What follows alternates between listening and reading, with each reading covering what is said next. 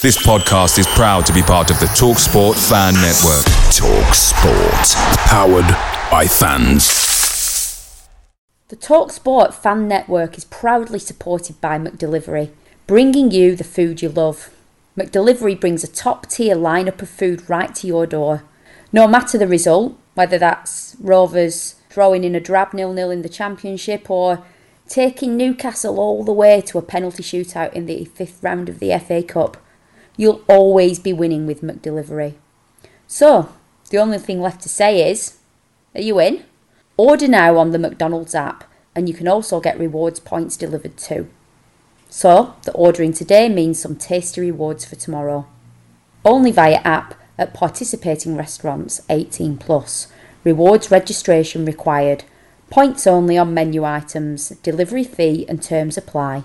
See mcdonalds.com. This episode is brought to you by Pepsi Wild Cherry. Pepsi Wild Cherry is bursting with delicious cherry flavor and a sweet, crisp taste that gives you more to go wild for. Getting wild may look different these days, but whether it's opting for a solo Friday binge watch or a big night out, everyone can indulge in their wild side with Pepsi Wild Cherry. Also available in Zero Sugar. So grab a Pepsi Wild Cherry and get wild. Hello there. It's my pleasure to welcome you to a little piece of audio bliss. It's the BRFCS podcast.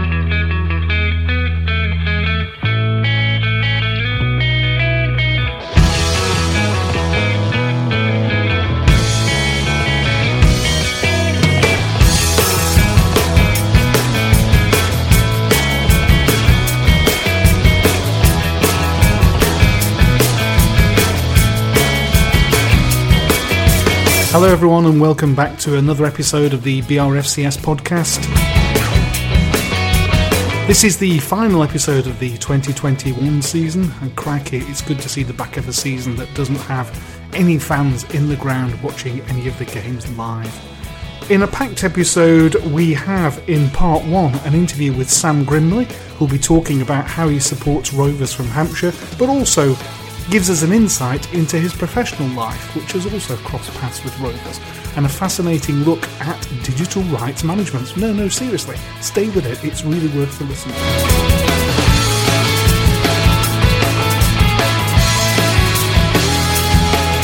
In part two, our resident Canadian narrator, Bill Arthur, reads out another chapter from Daniel Gray's wonderful book, Extra Time 50 Further Delights of Modern Football, and any of you who subscribe to WSC or listen to their podcast will be familiar with Daniel in his role as host of that WSC podcast.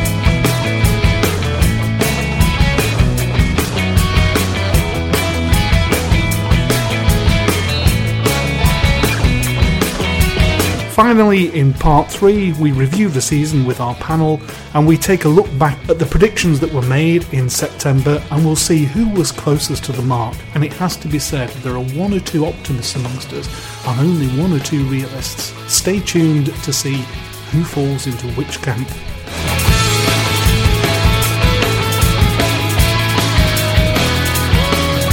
Right, enough of the introduction. Let's press on and our interview with Sam Grimley.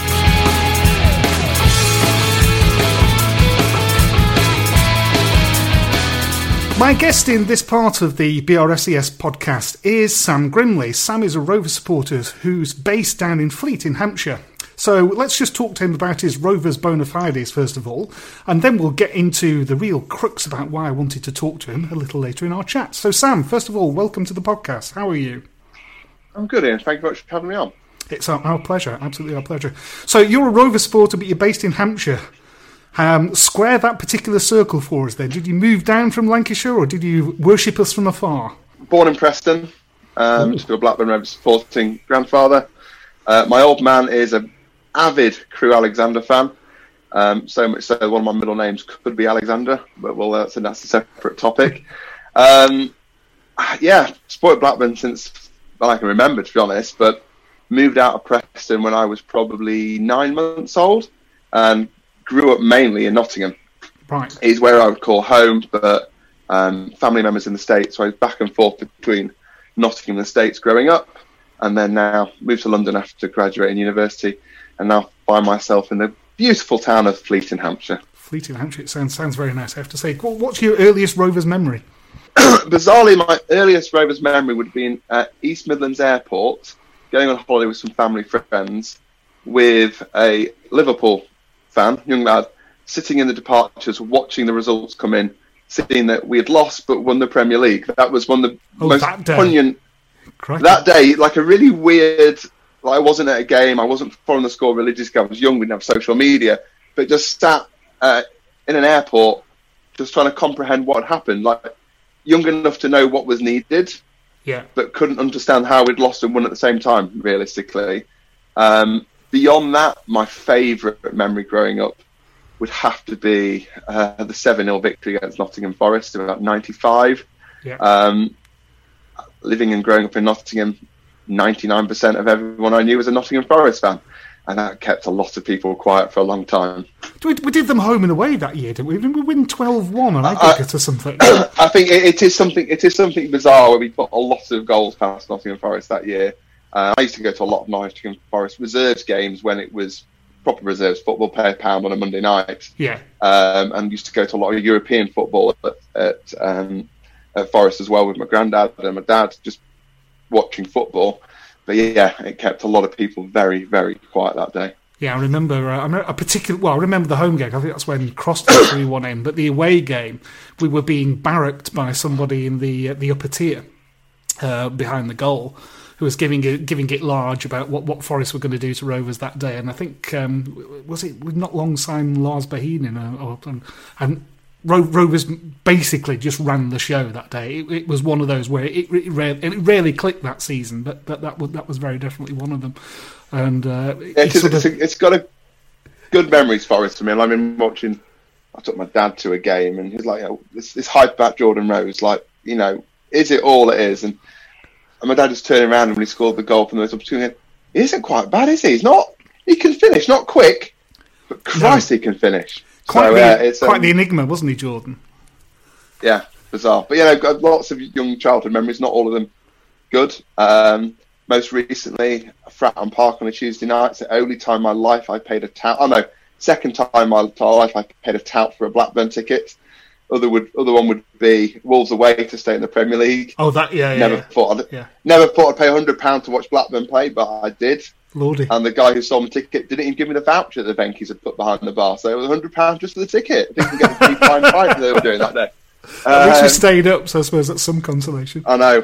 Walking around as the car park outside Molineux trying to get a ticket. And then How did you end up paying a myself- tout for a ticket at Portsmouth? Uh, we just couldn't get a ticket at League One, small grounds. Uh, Was it the night that Lewis Travis was sent off?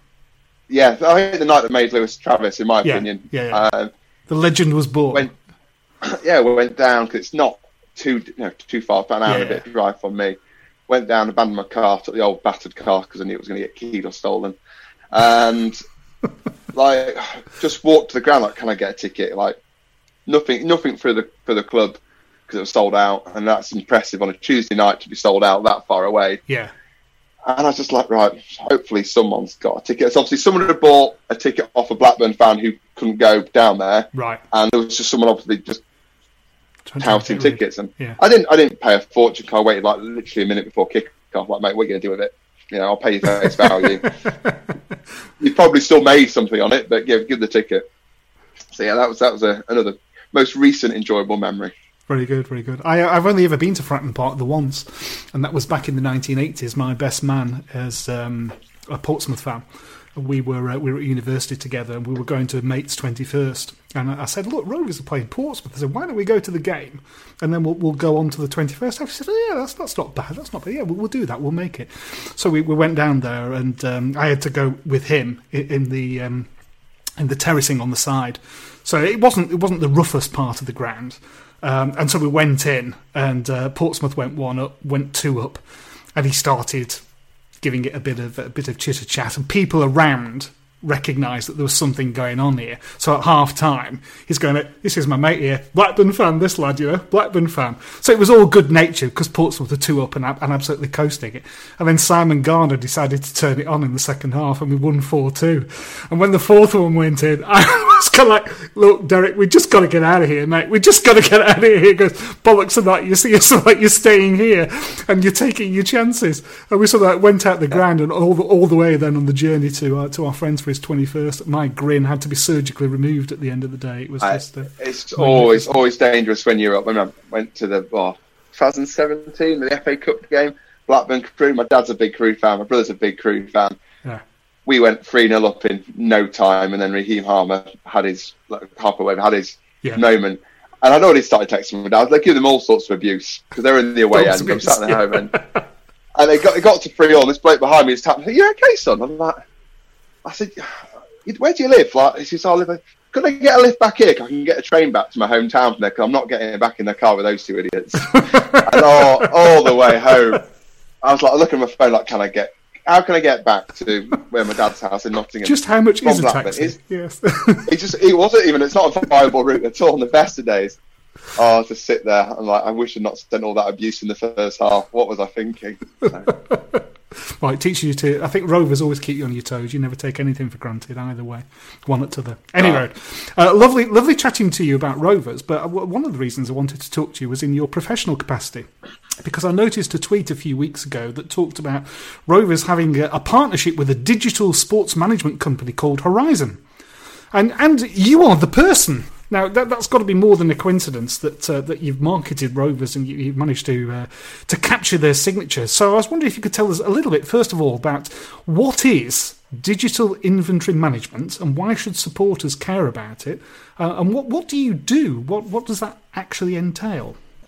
digital. I'll start a little bit background of the company. So the company's two years old, founded by um, I've got two founders. One's ex Real Madrid, one's ex Barcelona, um, who realised that there's a whole host of money spent by brands on digital advertising on a, a daily basis. And I think if you look at it, last year it was reported about 333 billion dollars was spent by brands on digital advertising Wow. um, and realised that actually everyone listening to this podcast are talking here. No matter what happens, we'll still support Blackburn. No matter what happens, we will engage with any piece of social content. If they email you, you'll open it. I, you Yeah. know, recently the week, got more than four, but four emails came into my inbox. One was from Callaway in the market for new golf clubs. If Callaway's listening, love to be sponsored. Not good enough, but we'll try. Porsche, One was from Mercedes. yeah, yeah. One was from Adidas, one was from Nike, and one was from Blackburn. I opened the Golf one, wasn't time closed it, didn't even open Adidas and Nike. I opened the Blackburn one, I went through and bought something. Because we're not really an audience, we're a fan base. It's a different level. So We're not rational consumers. No, so that's a huge opportunity. So about two years ago, Horizm was born, uh, and a year ago we sort of went out to market to to start working with teams. So we work with anyone from Blackburn Rovers um, to Juventus, Inter Milan, Real Madrid, Chelsea, uh, Galatasaray, Benfica. Um, some of our most recent ones outside of football, the likes of Tennis Australia, Delhi Capitals in the IPL. And we do digital inventory management. Or what now? What is what does that mean? Um, sounds terrific. Now, now convince me. I'm just watching the badges Yeah. scroll through, and it's it's the only time that at the moment I think that Rovers will um, will rub shoulders with the illustrious company that you've just outlined. Seeing Real Madrid's badge followed by Blackburn Rovers is really quite heartwarming. Sadly, it's not the Champions League group stage; it's just your website. But there we go. Sorry, I interrupted. you, you never you ne- you never know. So uh, clubs produce a whole lot of content on a daily basis, which as fans want to consume. And if, and if Blackburn stopped putting out social content, we'd all be going, well, we want some again. I think if you look at actually what Swansea and Birmingham have done just this week, depending Yeah. on when this airs, Yeah, yeah, about actually going mute for seven days is a fantastic thing. And fans will listen up to that more than anything because I, I want my content from the club. I want the inner workings. And, I, like growing up not near Blackburn, couldn't get the Lancashire Evening Telegraph. But you know, it's- uh, my grandma lived in Preston, would post it me once in a blue moon as a special piece, as a treat. But you couldn't now. It's like this. I mean, this season's probably been the best as a remote fan because I can watch every game Yeah, and I can engage. But we're all desperate for content. yeah, So clubs produce it, but it's just a load. It's a lot of content which is in the ether and you consume it. What Horizm wants to do is to help clubs understand what content they have, how it performs, and why it performs, and realistically how they can commercialise it. right. So it's about So- monetizing those assets. yeah, in a way, helping clubs well. tap in. Yeah. Yeah, helping the clubs tap into that three hundred and thirty-three billion dollars spent on digital advertising. Not that Blackburn can get every single dollar of it, and not even get one percent of it. It's being realistic. And like Real Madrid have got great numbers, but they're still nowhere near that three hundred and thirty-three billion. What we want to do is be able to understand exactly what content are Blackburn already producing for commercial partners. So for Recovery, Umbro, Rover Select, Peter Jackson Jewelers, what are they already producing? And enable them to report back with ease to those brands. Look, guys, we've produced all this digital content for you, or you've been associated man of the match. This is what it was worth to you, in the hope that you service your partners better. Yeah. They end up spending more money because you're looking after them, and you can prove the value of of that content. The other piece of it is what we're doing is helping the club understand like what its I'd say its internal content does. So how does content perform about merchandising when they put it after a, a midweek game versus do they put it before a Saturday game or Right. do they put it on a bank holiday Monday? In the reason of doing more of the good stuff, less of the bad stuff. Because I know how I consume my content and when I view stuff and if it comes at the right time, it's great. Like if the club was to email me on a Tuesday afternoon saying, Sam, tickets at fifteen pounds for tonight. That's no good to me because I live six and a half hour drive away. But if to go and say, oh, we won after the game, we won tonight, here's an offer because we won 3 0. It's amazing. That's what clubs are trying to do, Yeah, yeah. and that's what we're trying to help teams do. It's not about putting an advert down as as consumers for it because we don't want that. It's about looking at the content you already create, do more of it, and then trying to leverage a commercial partner who wants to sit alongside it. Right, so, So- you're providing the, the intelligence and the analytics around the content that's already produced. Correct. and yeah. So, influencing, therefore, what might be produced in future and the means and the timing at which it's disseminated. yeah, I think if you look at the Ben Brereton and Bradley Dack Rover Store content this year, Yeah. I can see the numbers that performs so well because it's. I think it's brilliant. Brendan great con- great content. Again, I minute it comes out, I if I'm not doing anything urgent, I pause and I watch it. Yeah. And I think the club this year has done a real good step change to give great access. And I think like they've got the training ground cams now with the players sharing all of their. I think Lewis Holtby did an incredible um, volley the other day. It's content I really want to see, and I think as fans, we there's been a. I mean, across sport in general, there's been a real barriers come down in terms Yeah. of allowing you access to players and content, and Netflix have done it, etc. But yeah, what we're not trying to do is put an advert down the throats of consumers because we, we wouldn't engage with it and so it wouldn't perform, so it's not good for the club. What it is is going right. End of each month, these are the top five goals, and it's brought to you by Brand X. The content's still the same as a fan. I'm still going to watch it, but also that brand's getting to go. I'm going to remember that brand. They're Yeah. not trying to put a product down my neck. My personal favourite um, is the European Tour. I'm a lockdown golfer. I've started playing golf and I'm addicted to it since last year.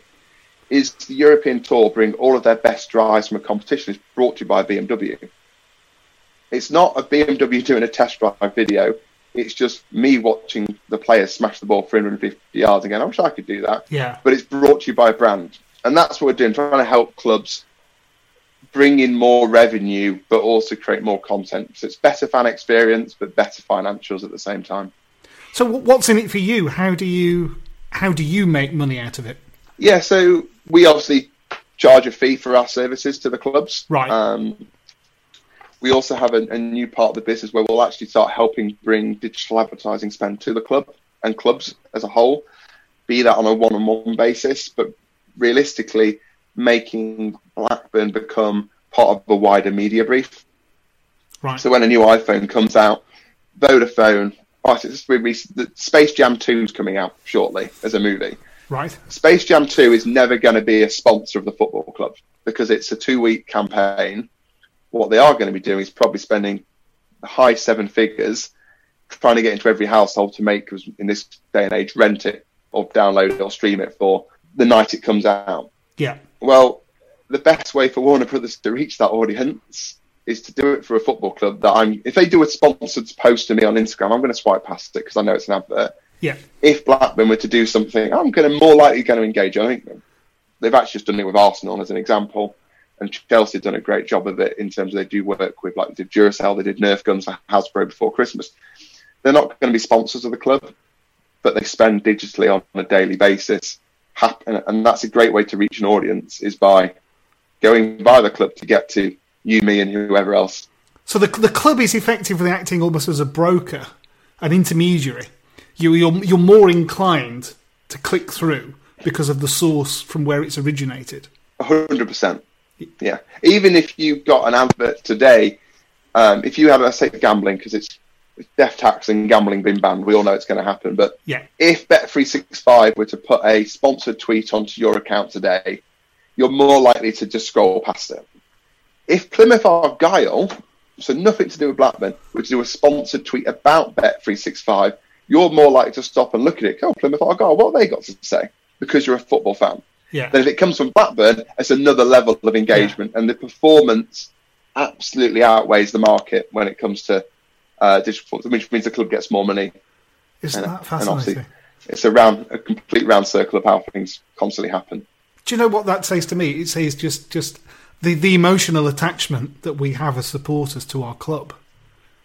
Just oh, huge. It, it, huge. no matter, we're, we're susceptible to so much more because of it hundred percent. Like no matter, you, you will have drop off if teams don't perform as well, and you'll get boosts if you know a club gets in the Champions League. You're naturally going to have more fans that just move across, but your core audience, no matter rain, shy, win, lose, draw, yeah, are going to engage. I mean, no one stopped supporting Blackburn when they went down. To, there'll be a few people who probably did. No one stopped supporting when they went down to League One. Just with fans. It's not. Yeah, it's, we're not. We're not. Yeah a club is for life. We're not ration- we're, we're not rational in any no, sense of the imagination. Um, don't think twice about buying a ticket and driving so many miles to watch it. You just you just do it. So, so the the link with Rovers did it come from you knocking on the door, or was it just coincidence?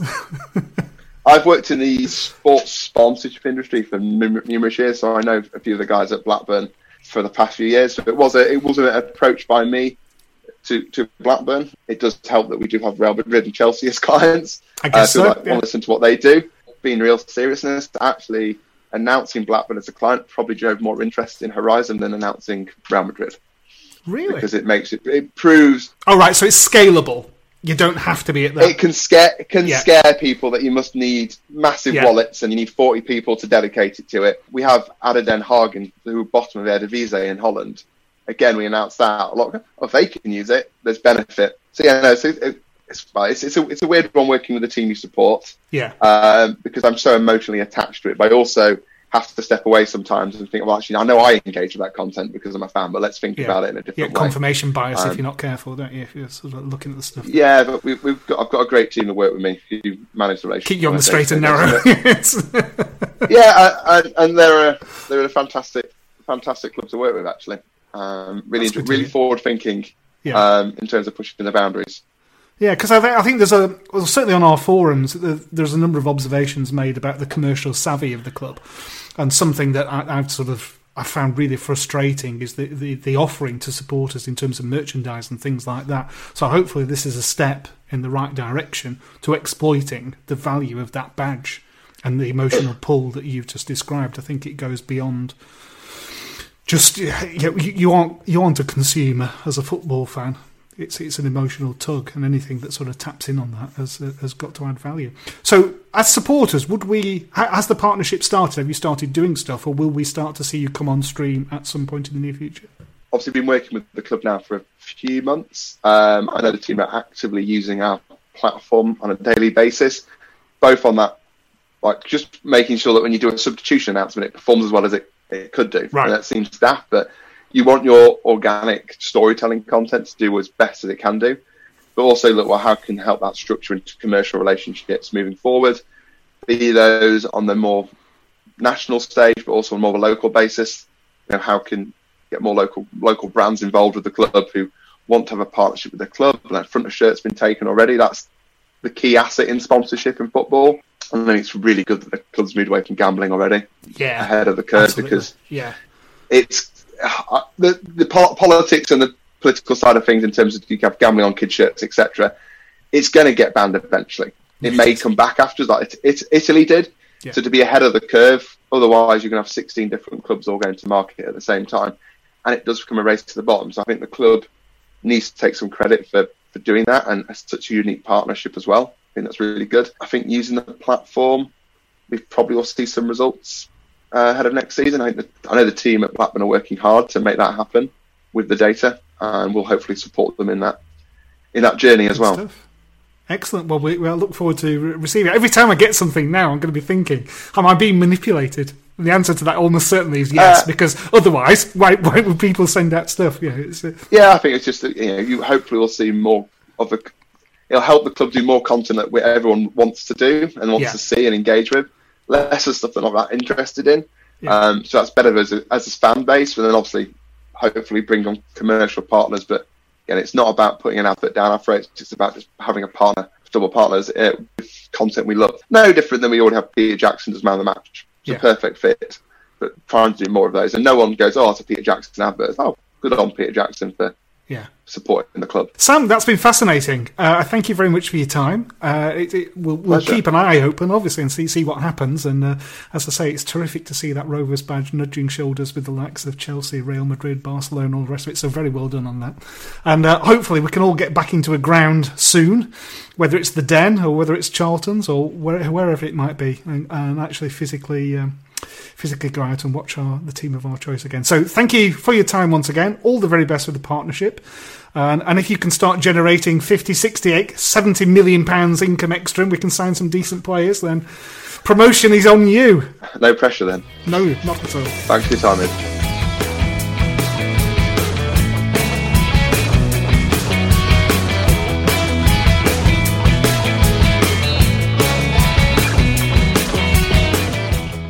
Ma- the main thing I miss about non-COVID is I used to travel three, four days a week, and I, my podcast was just like this. Yeah. Now my podcast list is so like I literally just used to be able to get the train to London, Yeah. or get a taxi to Heathrow, get on a flight, and have a flight, and I could just have podcasts all day long minus my meetings. Yeah. And now I can't. I just have to sit at my desk all day. I, I find that I don't. I read so little now, um, and I, I try to take the content in audio. So if I if lockdown walks, for instance, and all that sort of stuff, if I'm going out on my own. I can, I can listen to podcasts. But if Mrs. H says, "Let's go for," oh no, I can't listen to anything. Yeah, that's an hour. I'm going to be out, and I'm not. I'm not consuming content. This is try, wasted try not to be really picky about what you listen to. You know, I got rid of quite a few. Like, I haven't got time for you. I'm sorry. Like, you've got to go. You've got to go. It's all right, you can let me down gently, it's no, it's one of those. You've definitely stayed. Uh, that and under the cosh are my two favourite. Oh yeah, Um, yeah, yeah, yeah. Yeah, we, we, we come at it from a slightly different angle. I think than Under the Cosh. Oh, uh, that that Ben Marshall episode was sort of like hot. Yeah.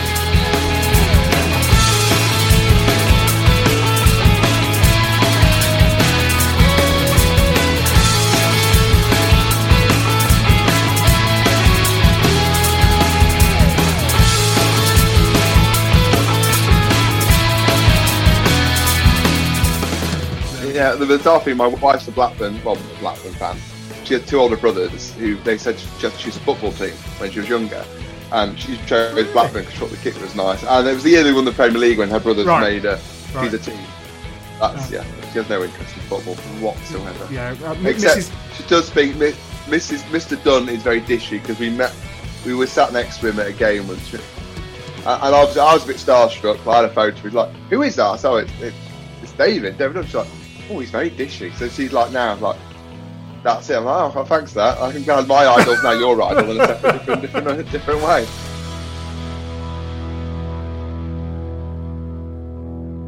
Once, long ago, it was love.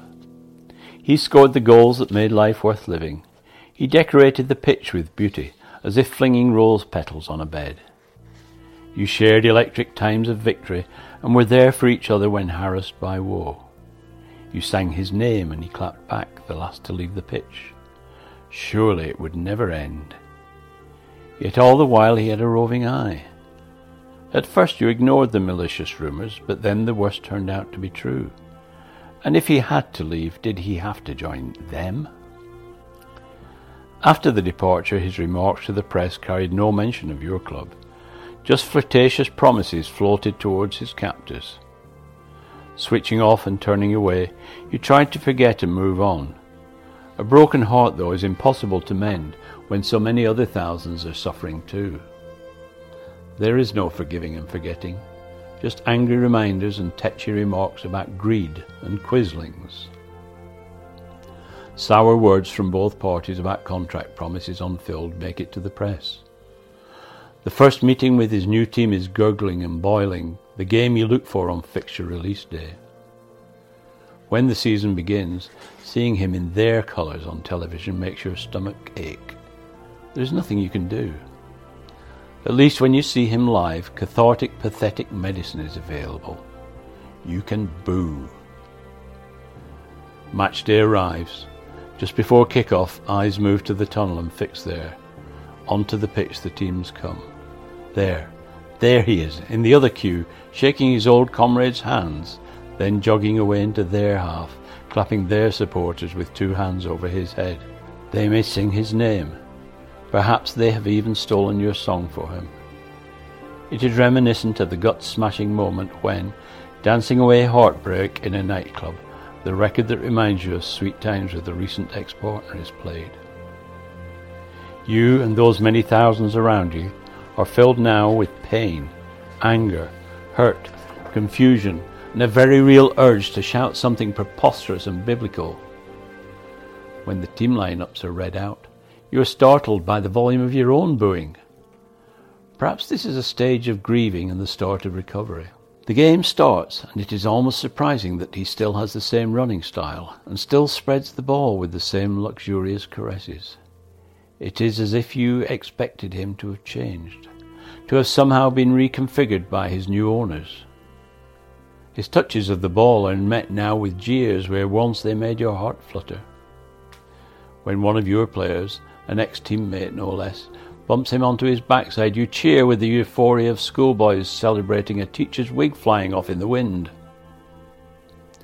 As the match progresses, venom lessens a little, though never leaves the stadium. There are reflective moments when you stare down and remember what was, what you had. Then he uses the jagged elbow that you formerly dismissed as merely a combat tool on one of your players, and pandemonium is refreshed. There is an unthinkable scenario in which he scores and pecks at his new club crest in front of the home end. More likely he's hounded out as a non-scoring second half substitute. He retreats and your supporters can feel some satisfaction that they have heckled a villain from the stage. Booing a returning opposition player is barbaric, regrettable, unsavoury, and yet deeply therapeutic.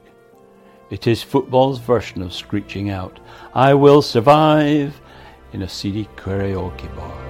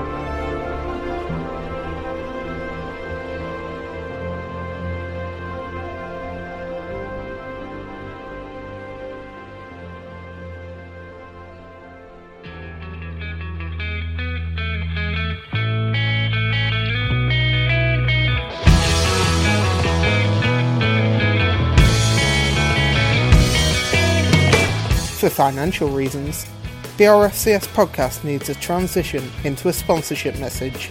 This is that transition.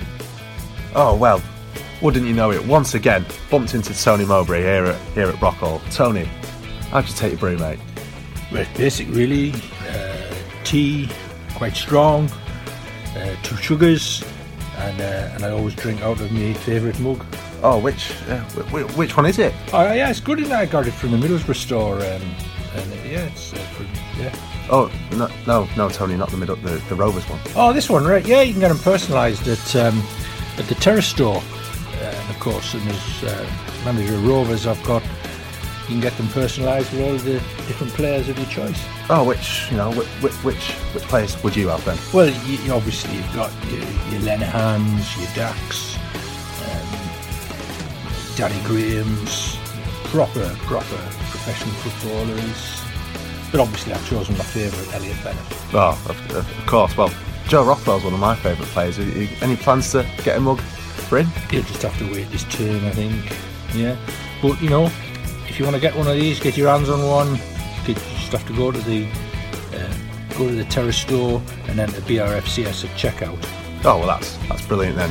Thank you, Tony. Yeah, it's fine, but remember, only Tony drinks out of the Elliott Bennett mug. You have to get yourself one with I don't know Ben Brereton on it. Oh, ah, okay then.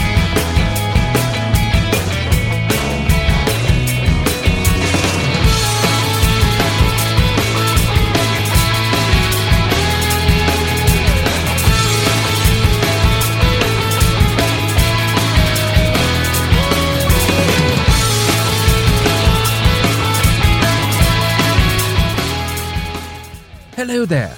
You're listening to the BRFCS podcast, and this bit is simply a mechanism to assist the editing together of two different parts. Sorry to let daylight in upon magic, but there it is.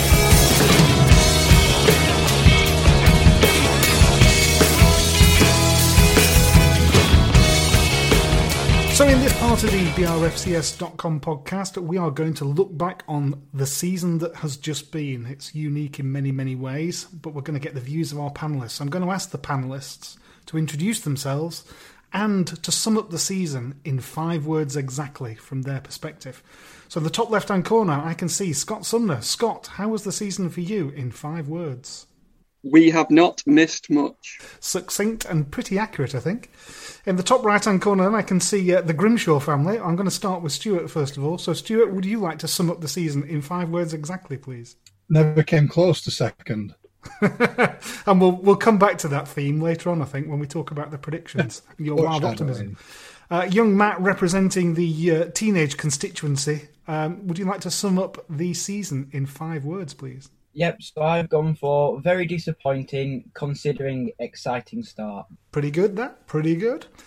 And the columnist from Lancs Live, we, we all read his, uh, his column this week summing up the season, but can he sum up the season in five words? Let's put him to the test. Mr. Delap, for you? Looking forward to the break. Can't think why. Very good. Uh, next in my Zoom window is Hollie Thurston. Hollie, uh, we're going to um, laud you as our predictions champion, I suspect, later on. But sum up the season for us, please, in five words. Hello. um, I've got, thank God it's over. there is a theme that's recurring here time and time again, I suspect. and last, but by no means least, uh, Linz. Looking forward to the Euros, and we'll hopefully we'll touch on that later on. But how was the season that we've just uh, evidenced from your perspective? Lackluster, boring, disappointing, unengaging drama. Okay, not not mincing your words there too much. Yep, that sums it up for me. So that's our panel. That's their synopsis of the season in five words, and now we'll, we'll give them the opportunity to, to talk about things in a little bit more detail. Let's talk about when did precisely, when was the point that last season started to go wrong? Or let's phrase it a slightly different way. When was the last occasion that you thought, do you know what, we can still do this? And then where did it go terribly wrong? Mike, do you want to kick us off? Because obviously your column uh, in this week's Lancs Live referenced the season in a lot more detail. So what was the last point at which you were optimistic?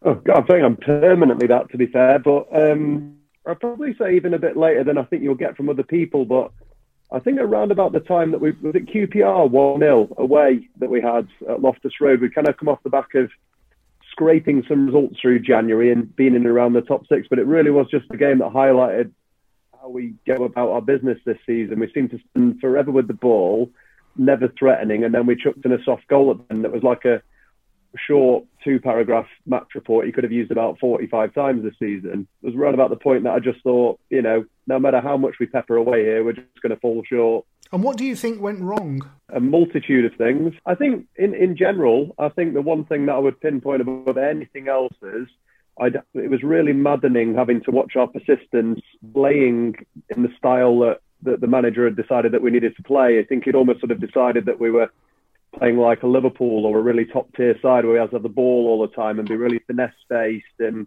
slow and a bit, you know, it just didn't suit us. If we'd have had Adarabioyo that we had last season, might have possibly had a chance of pulling it off, but it just didn't suit the personnel, and and the persistence with that was just mind-boggling. Linz, from your perspective, then a good start. How how long did your optimism last into the season? Well, as you know, Ian, I don't usually prepare for these podcasts, but I have on this occasion. So I went back through my tweets, and I think I gave up all hope when we lost to Forest away. So that mid February. I don't necessarily think it's losing that I've got an issue with because we're quite used to that, really, aren't we? You know, there's, there's no real drama in that. I think it was at that time when kind of everything just turned a little bit toxic and it all just wasn't enjoyable there was no enjoyment, whether it was Mowbray coming out with ridiculous things or logging onto Twitter and everybody falling out with each other, or people who I think really good making the squad, people who I think are rubbish being played every week. There was there was nothing in that time that I could find any positivity with, and that's kind of how the rest of the season has gone for me to the point where the last two or three games I didn't even watch. I wouldn't have been able to tell you the score. And for me, as somebody who two seasons ago was going to Bournemouth on a Tuesday night and getting in at three o'clock and going to work at 7 a.m., that's a huge shift for me. Stuart, from your perspective, what went wrong and when did it go wrong? It all went wrong when Armstrong stopped scoring. I know you're going to take the mickey out of me, quite rightly, later on for my prediction, but I think I caveated it with um, we have a very strong first team, but we don't really have much strength in depth. So when we started racking up the injuries and stuff, and you add that to Armstrong not scoring, that's when it all started to go wrong. And what does Matt think? I was optimistic right until it was mathematically impossible to do as well as everyone might have thought. But the last game where I was really impressed by the way we played was actually when we we beat Preston uh, three uh, 0 in November. That was my last game where I thought, yeah, we're, we're showing playoff quality. And I think after that, I just sort of I kept my optimism. Realised quite quickly that it wasn't gonna become what I wanted. I think I share the same view. Uh, I think the two five two wins that we had at the end of the season flattered us.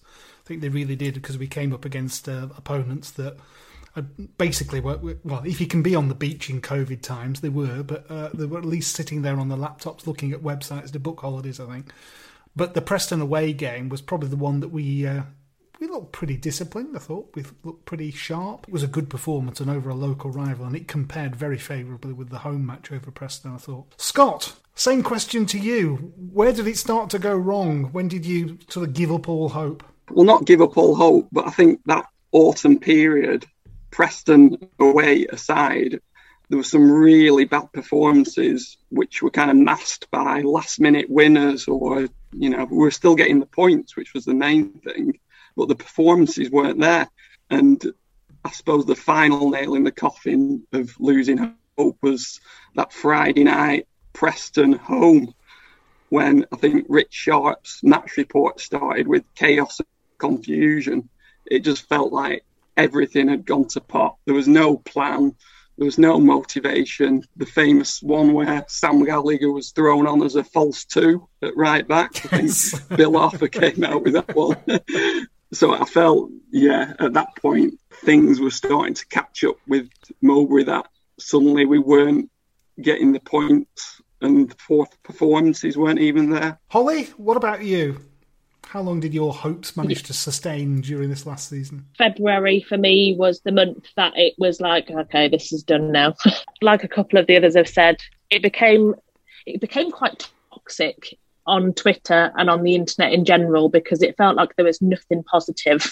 there was nothing like I'm normally quite a positive person when I tried to be in general, but it was getting to the point where I was trying to think there is nothing I can actually think about these performances that we're putting out that I can think, oh, well done to this person or yeah. well done to that because it the, there was just nothing. Yeah. There was absolutely nothing. We were consistently giving away the ball in midfield. Well, some at some points there was probably no midfield, and it was a defence and some strikers that really didn't know how to con- talk to each other. That frustration just exploded with the fans, and that's when I, I think that's when most people, I guess, turned on Mowbray. And yeah, I think that that for me was was the turning point. I think Preston, and then it just became like a run of of games where it was just disappointing.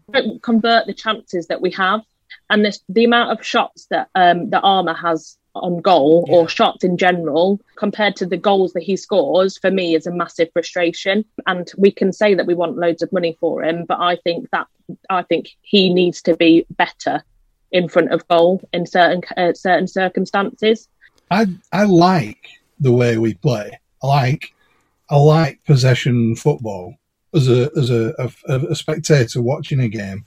I like it. I like that much more than like hit and run. It works really well for us up until Armstrong stopped scoring. And the thing that we failed to do was we failed to adapt to that and change the way we played to adapt to the fact that the the outlet for all this possession had stopped scoring. If we'd have done that soon enough, it might have been a different season. But we never did. We we didn't change at all. Well, let's, let's explore that because I think you, you've you've unearthed um, a rich seam of uh, of um, of interest in me there. So when you sort of say you like the possession football, why do you like watching possession football? I don't like the the Allardyce style statistic football where if you put enough if you lump enough balls into the box near the goalkeeper, Yeah. you know, Charles Reep position of maximum opportunity, all that stuff. yeah, statistically, you look at the statistics, that is where most of the goals come from. hmm But it's not very entertaining, and you go to football to be entertained. And my personal preference is for possession football. I like seeing teams that are comfortable keeping hold of the ball. It doesn't necessarily mean just like tiki-taka football. You know, I, I like players that can hold the ball and run with the ball and do something with it at the end. I, you know, I, I class that as possession football. Did we play possession football when we had managers like Dalglish, Hughes, Souness? Not necessarily. No, I don't. I don't think we did under um, under Dalglish. That was that was more statistical football because we had two wingers, and we played to the strengths of those two wingers, Mhm. who put a lot of crosses into the box, and we had strikers like Gallagher, Newell, Sutton, Shearer, who could all handle that style of play. So no, I wouldn't say that was possession football. I think with the players at our disposal at the moment, we're far more suited to using the pace that's available. Um, I think a more sort of counter-attacky style always looked a little bit more threatening to me because I always got the games we always seem to do the best in. Funny enough, were the ones where we didn't have as much of the ball.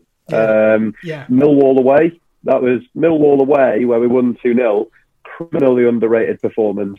Really good, really resilient, got the ball, got it down, passed it out, ran with it, and tried to score. We didn't spend forever passing it around the box. We just went straight for the goal and tried to shoot. It wasn't perfect, don't get me wrong, but we looked dangerous all of the time. The idea, though, behind the possession that you got is to is to break break the lines of the opposition, drag them out of position, and create those chances for you quick strikers to run onto. If you if if all you're doing is getting the ball and lumping it forward for somebody to chase, then all you're doing nine times out of ten is giving the ball back to the opposition.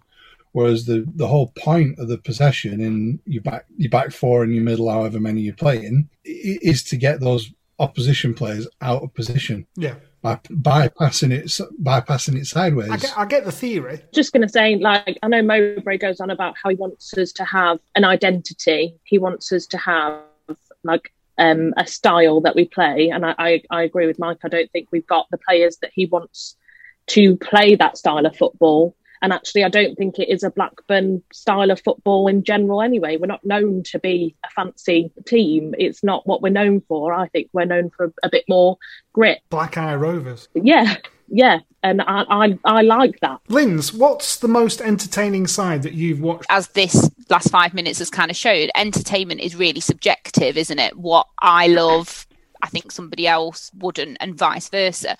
I think for me, though, it's funny to think of we want an identity and we want a brand because I don't even think we do the basics right.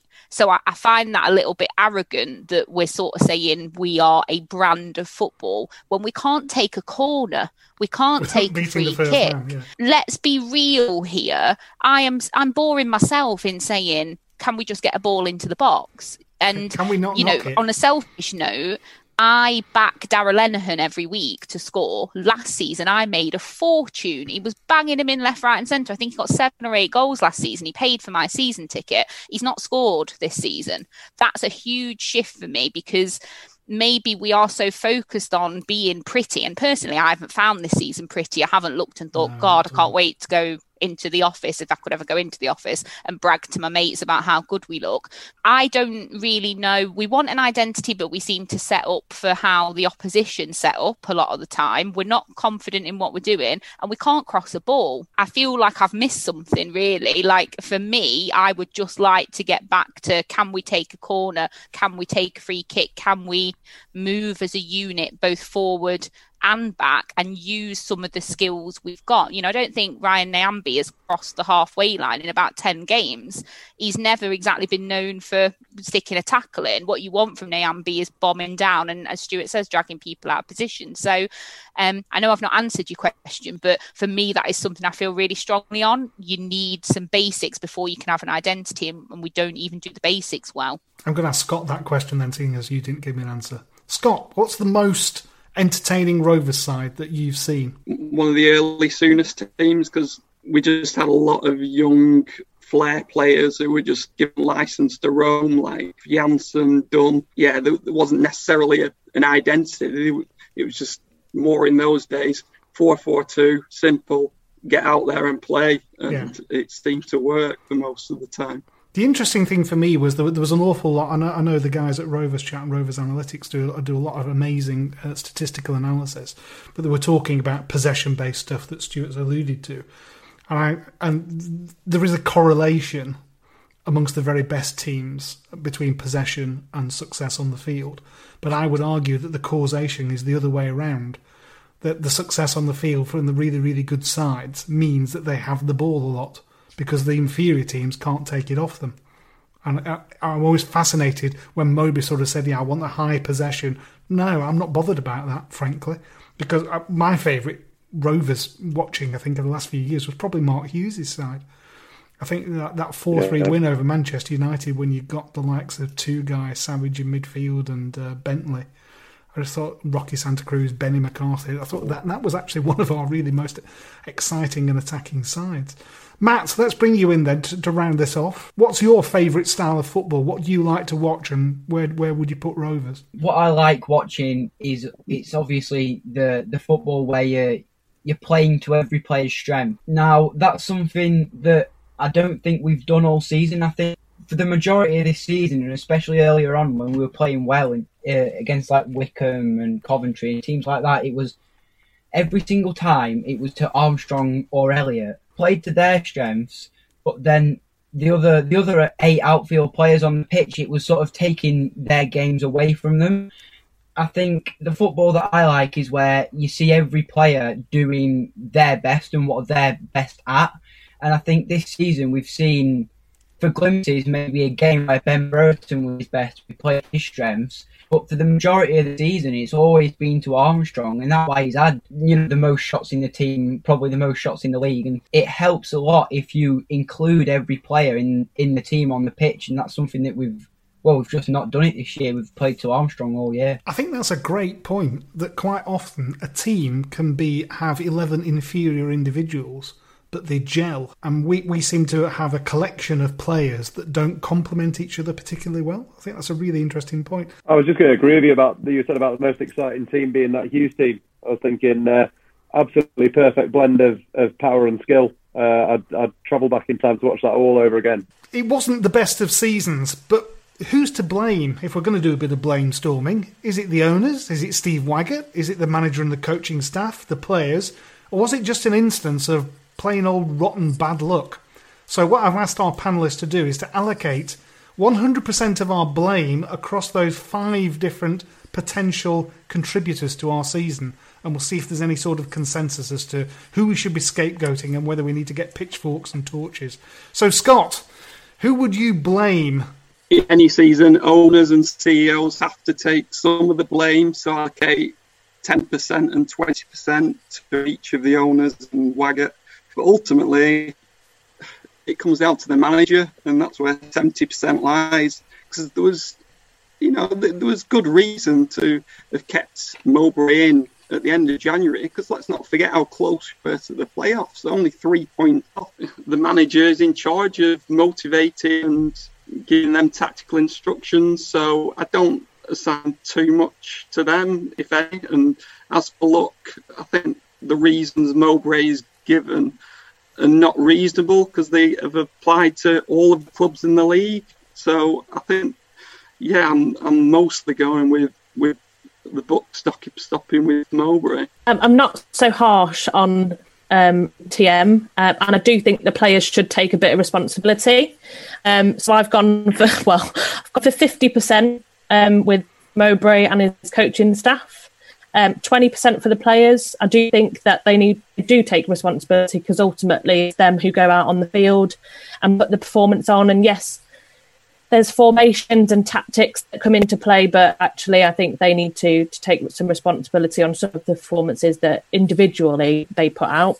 Uh, bad luck. I do think we we always have a fair share. I think there's a number of penalties that we could have had this season given to us, but also given against us that probably wouldn't have been given for us. I think there's definitely always a bit of luck you can chuck in there. Yeah. And then I think owners and Waggott take 10%.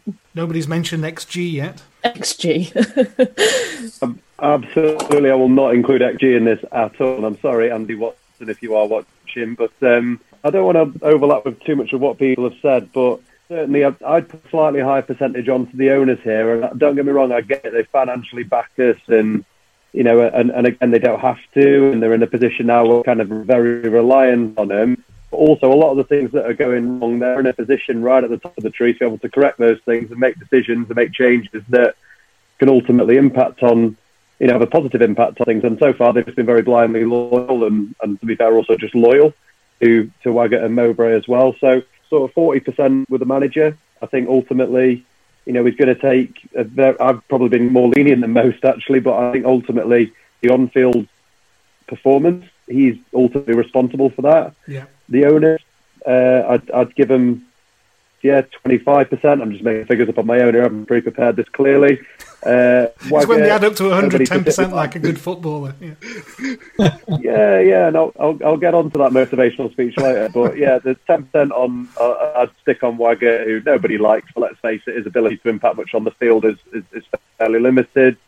Uh, the players, uh, again, I'd give them a tiny portion, uh, just purely because the manager can send them out there to play. But if they're having 25 shots and only scoring one goal, they've got to take some responsibility for that. Rotherham away, for instance, the week, they had about 12 shots. They were all great chances. The manager can get them up to goal, but they've got to stick the thing in the net. And, and if they're not doing that, then they're not doing the right. And I hate to, I can already see someone on Twitter wagging the finger at me and calling me deluded. But speaking of plain old rotten bad luck, we have had some very, very timely bad luck with injuries this season as well. And I won't give it a big percentage. It isn't. It's a minor thing. But Lewis Travis, he absolutely looking all guns blazing early season. Crop down in Newcastle. The cup he was out months. Brereton started like a house on fire. He got cropped and came back and took forever to get up to speed. It still holds me to this day, but Bradley Dack came back, looked a bit shaky to start with, was getting banged back up to speed, and obviously then that horrible moment right at the end of, of, of Brentford at home, and then also centre back injuries as well. I mean, I wish I had a quid for every time a centre back went down with some sort of complaint. Uh, Daniel Daniel Ayala on his own would have made a millionaire out of me I was say, now. would have covered his You know, wages for sure. Yeah, and, and don't get me wrong, I, you know, I'm not going to spend the whole podcast pretending bad luck was to blame, but that's a pretty sizable list of, of unfortunate things that, that, that do have to contribute as well. A series of unfortunate events, as you might say. I mean, I misunderstood the question, didn't I? So I thought I had to pick one person. If it was one Um, person, who would you blame then? Oh, I don't know because I think for me it's like a two-part question. I think the season's been poor on the pitch, but I equally think it's been poor off the pitch. Oh, yes. And I think off the pitch relations, the owners and Waggott are really responsible for. And I, I think agree. the club has missed the mark hugely in terms of fan interaction and being a really positive thing during COVID. I've seen other clubs work incredibly well. And Rovers have been absent, whilst the trust have been fabulous. Rovers as a club have been non-existent. Um, So if I was 100% apportioning it to off the field, it would be them. Yeah. On the field, I think Mowbray takes the vast majority of the criticism, but I also think we are a camp devoid of leaders and characters. And I guess you could argue that he recruits these people, Yeah. but equally, there's been so many times I've been like, where is that person taking this game by the scruff of the neck? And again, I think he's almost kicked that out of some of the people who you would expect it from. And I think Mowbray's got to take some responsibility for that as well. But equally, your Darras and your Travs and, and your people who last season would have stepped up haven't been this time. So my split's fairly even with Mowbray taking most of the blame. That's very, very honourable of you. I think um, Mowbray, uh, of course, gave a, a three-year deal to the, probably the, the biggest and the best leader at the club, and then sent him on loan to Fleetwood Town. I think th- there was a big Charlie Mulgrew-shaped le- leadership hole in the Rovers team, and nobody, as you say, stepped up really to fill it. I think Darragh Lenihan is the obvious candidate, but his form this season, I think he's struggled. I think he's found the last season to be very challenging for many reasons. Right, let's go to the uh, the Grimshaw household now, where you can vote for your Blackburn Rovers blame game. Stuart, we'll start with you. For the actual results and where we've ended up at the end of the season, it's very it's very difficult to assign blame to the first on the list, the owners or Waggott. There are some there, obviously, because they provide some of the funding, I guess, but then the argument is it's tied by financial fair play. Um, Steve as the CEO. What about the pitch? The state of the pitch. Shouldn't they have provided some money for this two million pound stitch pitch? Doesn't Yeah, count yeah, for FFP. yeah. Why isn't Waggott asking for a two million pound check from Venky's? I can hear people saying. Yeah, you, you, I suppose you're right, but you can't you can't blame pitch for where we ended up at the end of the season because Tony Mowbray tried. well, he did, but um, um, you know, he got the reaction he deserved. Utter contempt. Yes. So for me, anyway, I don't for, for the for the finishing um, position in the league. I don't really assign much blame as as the manager. You're responsible at the end of the day, but there's a difference uh, for me between responsibility and blame. You know, you carry a can for the results because it's actually quite a good job. If the players aren't performing on the pitch, not a lot you can do about that once the whistle goes. You can make subs, but it's it's very difficult to So, have what percent would you put against the players then? Go on, nail your colours to the map. I'd say I don't know, thirty percent the manager and the coaching staff, twenty percent the players. Underplaying old rotten luck. I'm going to include referees as because there's no one else for him to go. Um, I think I think we've had a shocking season for the quality of referees that we've had. They cost us games, they've cost us goals, and the knock-on effect of referees making wrong decisions and the effect that has on the performance of the team, I think is is quite significant. And when you get when you get a run of games like that, that starts the rot in players' confidence that then is very difficult to pick back up again afterwards. You are Mark Hughes, and I claim my ten pounds. I, I coach football team and I see at, at that level as well.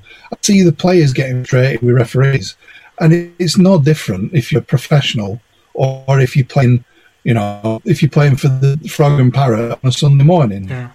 Uh, frustration at a, ref, uh, a referee and players and decisions affects how you play.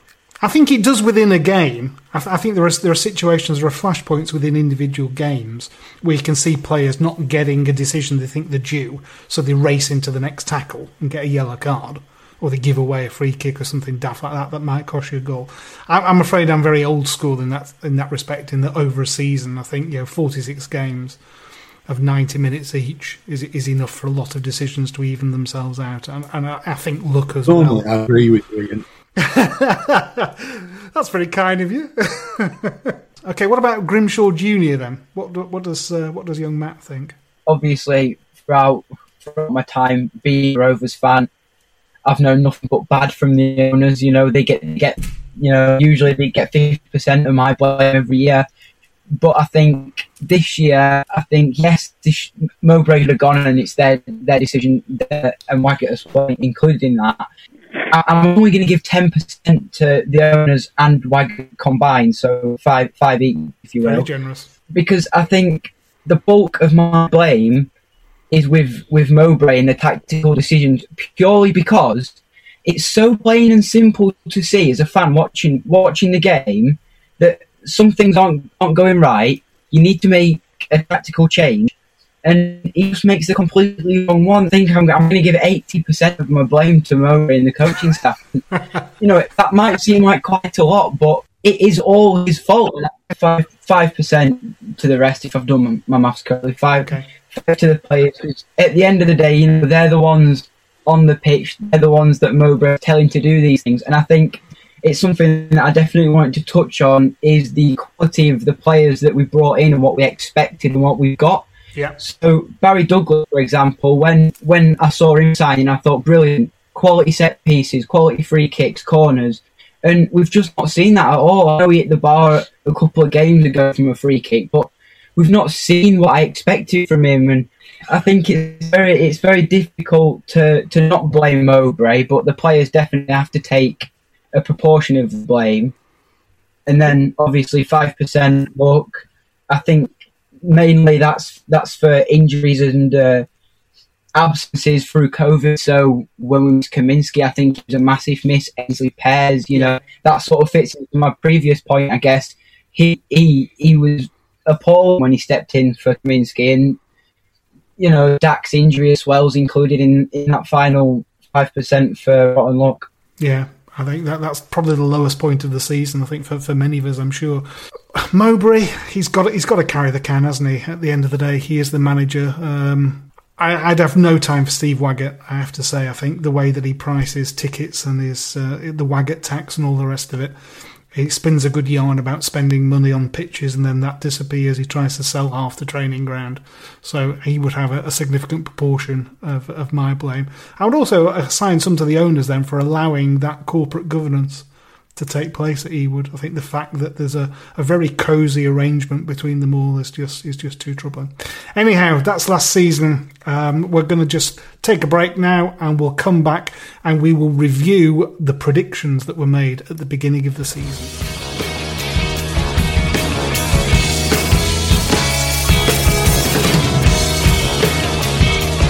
The BRFCS podcast. Definitely the best footballing podcast there is. No question. Right, can I have my car keys back now?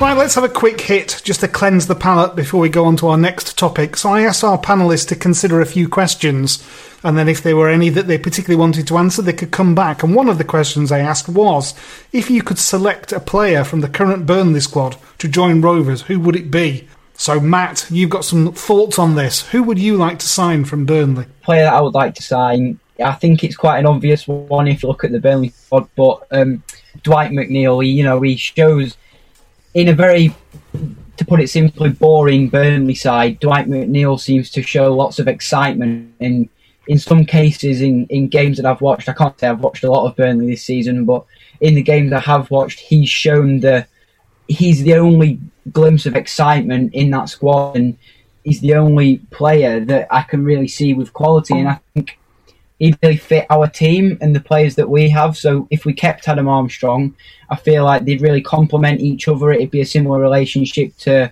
uh, Adam Armstrong and Harvey Elliott this season. Yeah. You know, complementing each other and helping each other where, wherever possible. Mm, he's certainly an eye-catching player. He's one that caught my eye. Hollie, you've got thoughts on this as well? Obviously, this is a fully hypothetical situation and would not actually want any Burnley player to come straight to us. But I, I, I have been a fan of Chris Wood um, for a while, to be honest, and I think he is quite un- understated, and uh, and I think he offers a goal threat that we potentially miss out on sometimes. Um, and I am quite partial to a New Zealander, so yeah, Chris Ry- Wood. Ryan Nelsen shades there. Is that is that what I'm picking up? Yeah, yeah. Chris Wood. Well, there was a rumor at the time, I think, when he was at Leicester, that we were interested in him. but nothing came of it. Yeah. Obviously, of course, that leads me into the old gag about what do Burnley FC and the Amish have in common. They are both, of course, heavily reliant on wooden barns.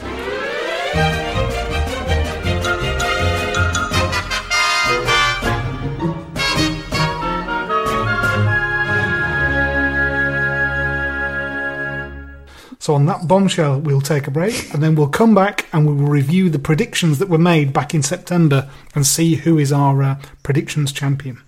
There's a lot of things that can be discussed and, and debated about the season, but the most important thing is we've got points and we deserve the points. And if you get more than anyone else, then the title's yours. Right, back in September, you may recall, if you listen to it, that we got our panelists together to, to make some predictions. We've not got all of those people with us tonight, but we've got some of the key ones who need to stand or fall by the wisdom of their crystal ball. So we asked them who was going to finish top, and only Bill and Stuart predicted Norwich to win the league. A lot of people went with Watford, so that's a, an honourable second place, but only Bill and Stuart selected Norwich. We asked who was going to finish bottom, and almost everybody picked Wycombe and Sheffield Wednesday. I think Wednesday because of the points deduction, and we recorded just after the Wycombe game, so I think everybody thought that, that Wycombe would go down. But are they going to go down? There's still a chance, of course, that they um, they might escape, depending on the legal action that happens with Derby. Personally, I have to say, I think that would be hilarious if Wayne Rooney's Derby County were relegated thanks to the accountants and their depreciation policy. I just think that would be absolutely terrific.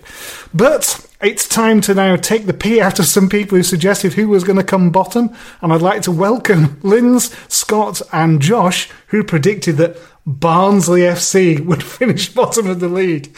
How does that feel, Linz? Honestly, it's been the highlight of the season because Rovers have been so poor. So seeing Barnsley do so well and knowing that I had predicted they were going to come bottom has probably been the best bit of the season for me, to be honest. They're just living the dream, aren't they? Scott, is there an article in 4,000 Holes on your predictive and cognitive abilities? No, it was looking good October time, but Yeah. it's just, it is. Then they got their managerial appointments so sadly right, yes. Exactly, and it just shows anyone just get half decent players together, make them play, and you can you can sneak into the playoffs. It's, Get it's a manager with some see. players who can play to a system, and look what happens. Perish the thought. The next question I asked was which club would be first to change their manager? This was an interesting one.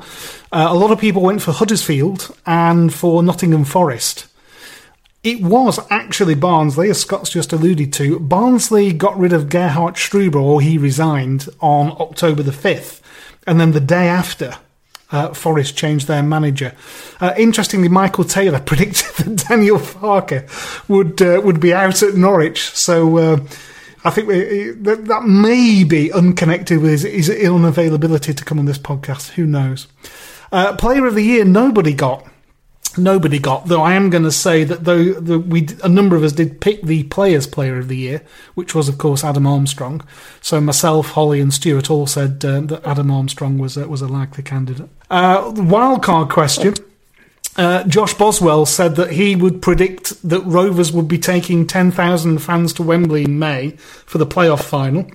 So he was linking COVID relaxation with Rovers' impending success because he also tipped that Rovers would finish fourth. Um, Lynn said that Swansea would finish in the top four. So I think you get our plaudits for that. And Scott also said that Tony Mowbray would definitely see the season out. So I don't know whether that was a wild card or whether it was just warning everybody of the impending doom that was going to come our way. But the um, the winner of our prediction competition, uh, we asked our panelists to predict where Rovers were going to finish. There was some incredible optimism, incredible optimism uh, emanating from the Grimshaw household. So, Stuart, you said that Rovers not only were going to get promoted, but they were going to get promoted in the automatic promotion places. Explain yourself. Yeah. Normally, you see there's a team that has a, a push towards the end of the season and just misses out, and then they they really kick on from that the season after and, Yes. and claim one of the top. And I thought that was going to be us. Okay. Looking at the some of the players and signings that we'd made, I genuinely thought that was going to be us. I do also remember caveating that though at the time with the fact that I said we had a strong first uh, first team, we had very little strength in depth, and if we got many injuries, then we'd struggle. And I think we've, I think this season would definitely come under the we've had quite a few injuries category. Yeah, I think I was I was right in a way. I said that if we, you know, if we got injuries, it'd be we wouldn't do it, and we did, and we didn't. Right, I'm gonna I'm gonna cut you off at that point because quite clearly you're hoping that we'll all get bored. Stuart predicted that we would finish second, everybody. Uh, Tom, our good friend from the 1875 podcast, Tom Schofield, he predicted fourth. As I said, Josh predicted fourth. Uh, I was very much castigated once again for my uh, my uh, lack of optimism, and I predicted 13th. And it transpired that I was way too optimistic.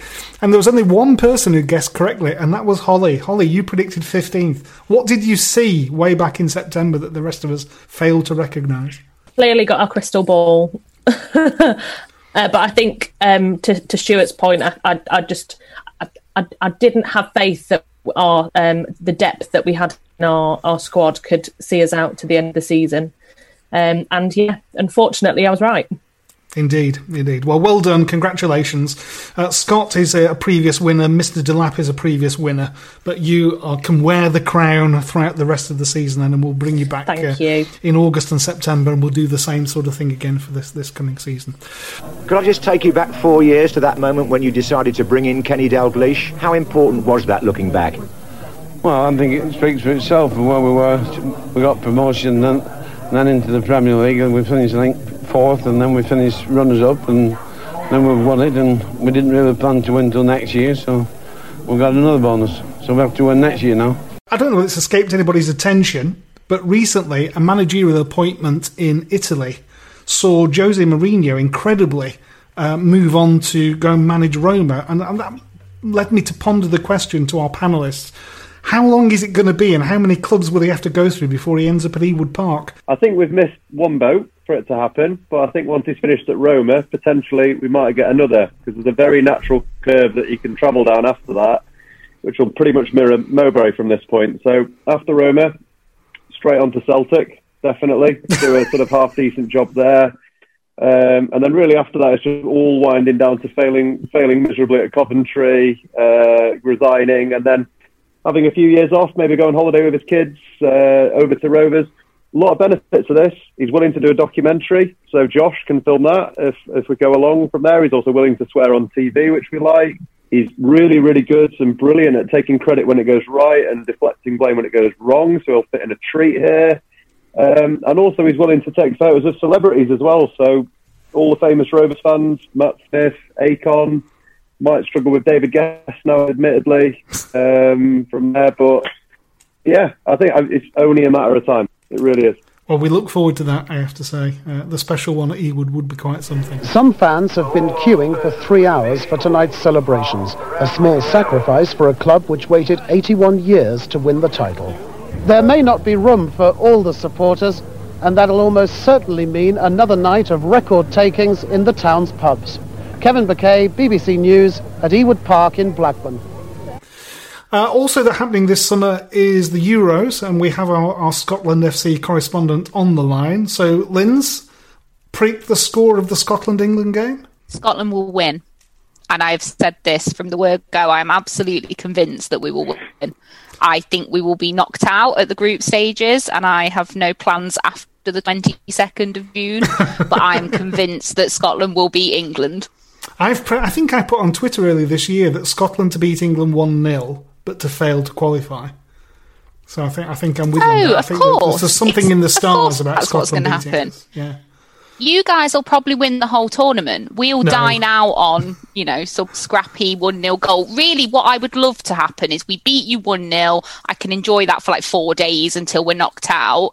You guys make probably the semi final because the final I'd be too nervous and then like get crushed. Or even like a penalty shootout might be nice for England to lose. But kind of that's that's my thoughts as to how the summer is is going to go.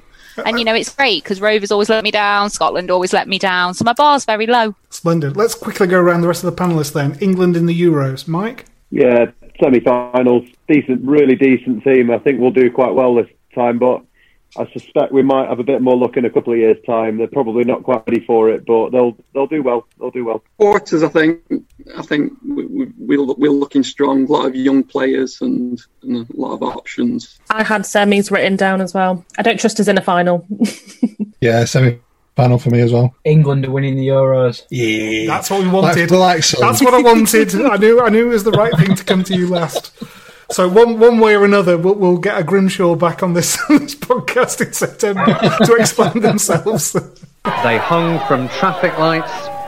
They stood proud through car sunroofs and on top of them. They celebrated outside Anfield, outside Ewood, outside pubs, and outside their homes. Right, so in our final bit of this podcast, what we're going to do is just uh, clear up any other business. I think there's one or two issues that we uh, we still wanted to just discuss, but we'll start off with a light-hearted one. So I did ask the panelists to consider if there was um, a, an official Rovers theme song for the season that we've just experienced, what would it be and why? And we've got Scott and Stuart who I think have got some suggestions. So Stuart, what's the Rovers theme song for last season? There's a, a band. I'm going to say that I like, but it's my daughter that likes it. I'm just trying to be down with the kids. Called uh, Twenty One Pilots, um, and they've got a song called "Stressed Out," um, which is appropriate. I'm not going to go for the Twenty One Pilots version. I'm going to go for the um, Puddles Pity Party version of it, which is that depressed clown thing that they have on American TV.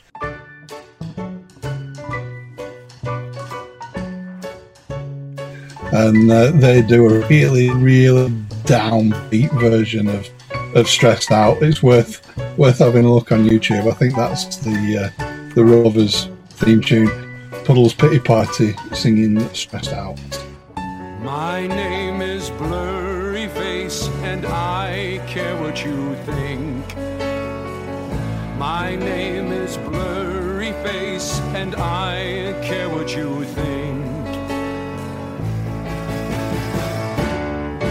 We could turn back time to the good old days when our mama sang us to sleep, but now we're stressed out. Wish we could turn back time to the good old days when our mama sang us to sleep, but now we're stressed out.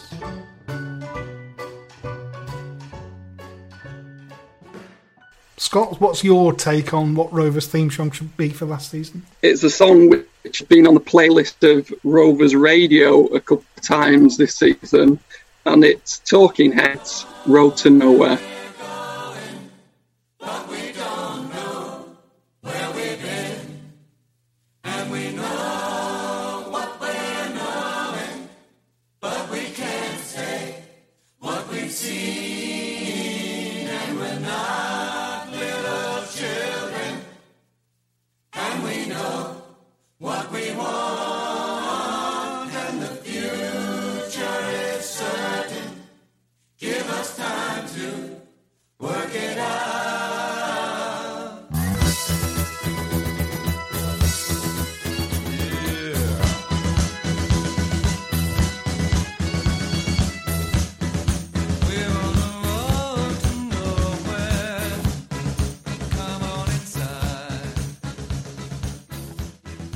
Think is going to be at Rovers after this summer? That, that's the, one of the lingering questions.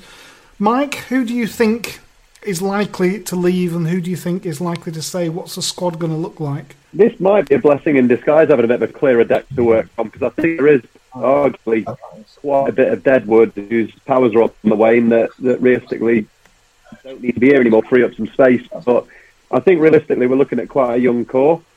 I think as long as Thomas Kaminski's here, actually, I don't really care who else is here. I'll be perfectly honest. Uh, the Lord our saviour.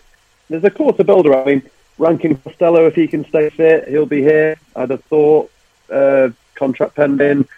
I'd like to see Wharton as well. A bit more of a chance he'll still be here. And obviously Pickering's coming in from, from Crewe as well. I think there's a nice to build around midfield. Will all be here. Davenport, Travis Buckley, uh, Tyrhys Dolan as well. Uh, obviously, further forward, Gallagher and Brereton, the, the, the two ugly stepsisters who occasionally play okay. Uh, so there's a few, you know, there's a few to build around there, but I think it's going to be quite a threadbare. I think there's going to be a lot of work and surgery to be done, and I think there's a, a, certainly quite a bit of experience adding to that as well. Hollie, who do you think's going to still be here in August, and do you think Ryan Nyambe will be amongst that number? Um, I think really similar to Mike. Actually, I think we're going to have to strip it back to the bare bones and, and really focus on um, encouraging our, our youth and, and really nurturing them because I think we're going to have to rely on them and probably rely on a couple of low players coming in. I, for one, would love to see Harwood Bellis come. Whether that's going to be a, a, an option is is um, is another thing. But out of all the loan players, he for me has been the most crucial. And obviously, everyone will say, oh, "What about Harvey Elliott?" But no, him, I think, has been his performance. I think, especially towards the end of the season, he's shown real uh, maturity alongside yeah. Lenihan, and I'd love to love to have him back. Yeah, likewise. Um, in terms, um, yeah, in terms of Nyambe, I'd like to see him stay. Um, but then I also think there's something not right going on in in the background um, because he seems to have been out or dropped at random stages of the season. Tony Mowbray talked about having a cup of tea with him, which was just really surreal moment in the season. Um, but I, I'm just not sure. And actually, I think he's at the stage of his career now where he needs to be playing week in, week out to continue to develop. And he's not getting that continuous mm. game time, then it's going to really stifle his career. So I don't think that we should be in a position to stand in his way if Mowbray or whoever the manager is can't guarantee that, then I think we need to let him go and find he's where off. he's going to go and play in the future. And yeah, I've heard that he's going to Preston. And that would be disappointing to me because I think that, would, be, be a step down. I think if well, it's not a step down, is it? Going to finish higher than us, which is another another point. But uh, um, well, a sideways move then. Yeah, yeah. I'm, I'm slightly controversial in my opinion with most people, but I actually think when he's fit, I think Rankin Costello is a better right back than Ryan I love is. JRC. And everyone keeps coming up me saying, "Oh, he's a right midfielder, he's a right winger." He's not. He's he's a right-sided player. You can slot him anywhere along there, and every time he's played there, he's defended every bit as well as he's attacked. He's really good. It's keeping him fit seems to be the problem. Yeah. Yeah, I think I, I think, think, his final ball is better than Nyambe's as well. Yeah, I think there's there's a, there's an argument to that. I think it's just the disappointment of seeing a young kid come through the ranks uh, and have definitely mm. have potential and us not to be able to exploit it. I don't think we've developed in. Well, I don't think any yeah. player really has got better this year, with the possible exception of Armstrong. Um, but even then, I don't know whether he's really got better or he's just restructured the team up around him. I'm just disappointed that we don't. You know, it's that he's one of our own things. We've we've rescued his his career as a young lad that's from Manchester. We, we, yeah, we should we should be scooping those up and keeping a hold of them. I just don't think that Tony's uh, Tony's handled them particularly well. But big changes during the squad.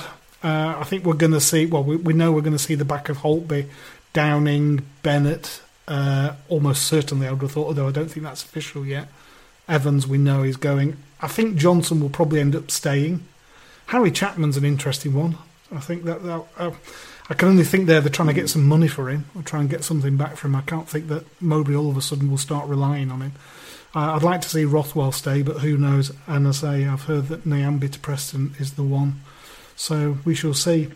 Lastly, but by no means least, then, who's going to go next season? Linz, you are our most loyal, most travelled supporter. Season tickets. Are you going to get one next year, and where do you stand on the whole debate? I will get one next season because I get all money knocked off from last season. Oh, so I bought yeah. a season ticket knowing that I probably wouldn't see any football but felt like it was the right, and obviously we're on a podcast, so you can't see me doing my air quotations, things to do for the club. Um, as the season's gone on, you know, and I referenced it earlier, I don't think club have necessarily handled things in the way that I would have liked. And had I not had all this money to be knocked off this season, I think I would seriously be considering whether I want to reinvest or not. I think, as important as the squad rebuild is, the club needs to look at rebuilding its relationship with the fans. Um, and I think they've got an opportunity to do that with season tickets and with pricing in general. They usually get it spectacularly wrong. And I'm hoping they read the room on this occasion and get mm. it right. Um, and obviously, we've seen today from Motherwell, they're offering free season tickets to anybody who bought a season ticket last season. If you want to pay for your season ticket, you can use that money to either pay for somebody who can't afford to go, or you can make that donation to their trust to support the community. And I, I know myself and a number of others were after something similar from Rovers last season, and it wasn't listened to. Yeah. How are we a community club if we're not listening to our community? Um, and I would happily pay again if that money were getting more people through the door or getting young fans in or helping out in an area that I care about, even though I'm not from there. So I- guess it's kind of a bit of a plea. Listen, there's some really good ideas amongst our fan base that I think increasingly aren't being heard. And even if they stick it up by 50 quid, they will lose another thousand season tickets. I don't think we'll sell more than 5,000 anyway. Mm. We've really got to read the room on this subject for me. Yeah, I think there's a lot. There's a lot of pressures on fans. I mean, you, you've got people who are still going to be worried about their health. You've got people who've got out of the habit, and I think that's the biggest concern. That you know, we see a structural shift in how people spend their time. Curiously, I've probably spent more time on watching Rovers last season on the laptop because every game is available on iFollow. So instead of only going to local away games, you know, you were able to watch every game. So it became during lockdown a, a, a useful diversion. But paying ten pounds to do that and not to have to incur all the travel costs and all that sort of thing is, is a fundamentally different uh, different exercise. I, I'm really concerned that when the prices come out, there's going to be a furore. And I'm really concerned that a lot of people will vote with their feet because I think had we got a new manager and had we got that sort of like reinvigoration of, of the of the side and the club, I think it, it could, they could have ridden a wave of optimism. But there's so many people sort of saying, well, another year of Mowbray, uh, you know, half the squad's going to be going. I'm I'm really struggling here, so it would take a, a really good gesture, I think, to try and build that that base back up again. I think you're absolutely right. We shall see, but we fear the worst. Listen, folks, I thank you wholeheartedly for your time once again. I've taken up far too much of it, so I'm going to let you go. But before I do, thank you very much to our panelists, uh, Lancs Live's very own Mike Delap. Mike, any final thoughts? a bit of a plea to everyone who's a Rovers fan, whether they're a season ticket holder or, or, or sort of not, or just go to the odd game, that sort of thing. Keep doing it. I think it's going to be a season next season. It's actually a good chance for everyone to, to basically show that they're willing to, to support during the tough times. Easy to do it whilst we're all, you know, winning and getting promoted and, you know, in Europe and stuff like that. But this is the tricky bit. So let's just all do it together and We're in this together, apparently. Exactly. I'm just a list of club slogans at the moment, but yeah, that's one of them. Thanks for your time, Mike. Appreciate it. Uh, 4,000 holes, of very own Scott Sumner. back to normal in terms of being able to go from the first match next season. And um, the whole Mowbray thing, it's going to play out at some point in the future, whether that's in four months or 12 months. So just be patient, keep it civil if you can. Let's just try and look forward to the future positively. Indeed so. Uh, the Grimshaw family then, Grimshaw Senior, Stuart, Master Predictor, thank you for your time. Any last thoughts? um, with everything that's going on in the world at the moment, I think it's um, it's important as a group of Rovers fans we just try and be nice to each other. Matt, thank you for your contributions and giving us a, a more youthful perspective than we get on this pod. Any last thoughts from yourself? It's a simple one, really. Uh, two words. Uh, Mowbray. Harsh but fair. Linz, thanks once again for your time and your forthright opinions. Any final throwaway lines from yourself? I suppose just I am super excited to get back as grumpy as I've been. Um, you know, I really hope come the first game in August, I'm buying a copy of 4,000 Holes from Scott and back in the Absolutely. pub. And anybody that sees me is welcome to hug me. That's on record. Um, yeah, I think just football has the opportunity to either bring us all together or tear us all apart. And I think it was really positive at the beginning of COVID. It has got really negative now. I hope as things ease, we all cheer up a little bit and come Scotland, obviously. Absolutely, absolutely. Uh, we appear to have lost Hollie. I hope we didn't upset her. But uh, when you listen to this back, Hollie, thank you very much for your um, for your contributions to the pod this evening and, of course, for being our prediction champion. So, Mike, Scott, Lynn, Stuart, Matt, and Hollie, thank you very much, and thank you for listening.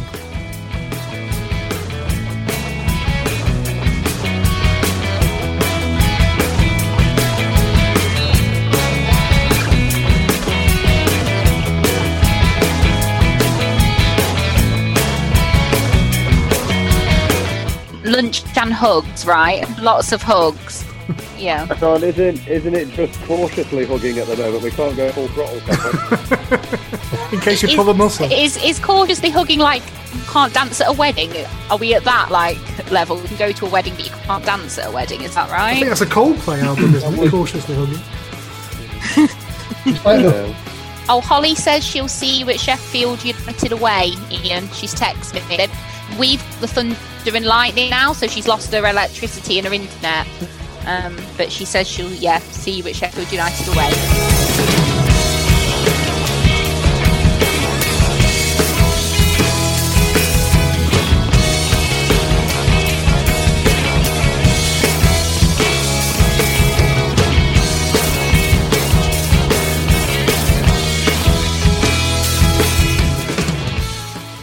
So that just about wraps it up for another season. Just one final bit of housekeeping. I'd like to thank the Symmetry Band for use of the music throughout the whole of our series. They've really been very supportive towards us.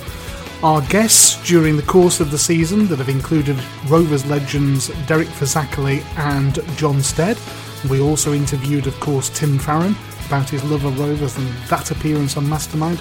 And we had a lovely old chat with Tony Parkes' daughter Natalie, and it's been lovely to see on social media some of the photos of, of her and Tony meeting his uh, his grandchildren. That's been fantastic as well. Thanks also to Josh Henry for letting us play his reworking of By Gun Will Make It a Day, and also thanks to Matt Hall for the professional voiceover work that you hear on every episode.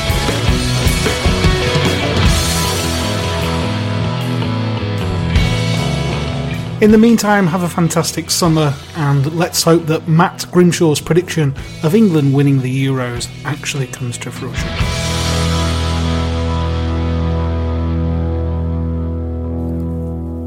This is the BRFCS podcast. Sports Social Podcast Network. It's the 90th minute. All your mates around. You've got your McNugget share boxes ready to go. Your mate's already got booked for double dipping, and you steal the last nugget, snatching all three points. Perfect. Order McDelivery now on the McDonald's app. You in? At participating restaurants, 18 plus. Serving times, delivery fee, and terms apply. See McDonald's.com. This podcast is proud to be part of the TalkSport Fan Network. TalkSport. Powered by fans.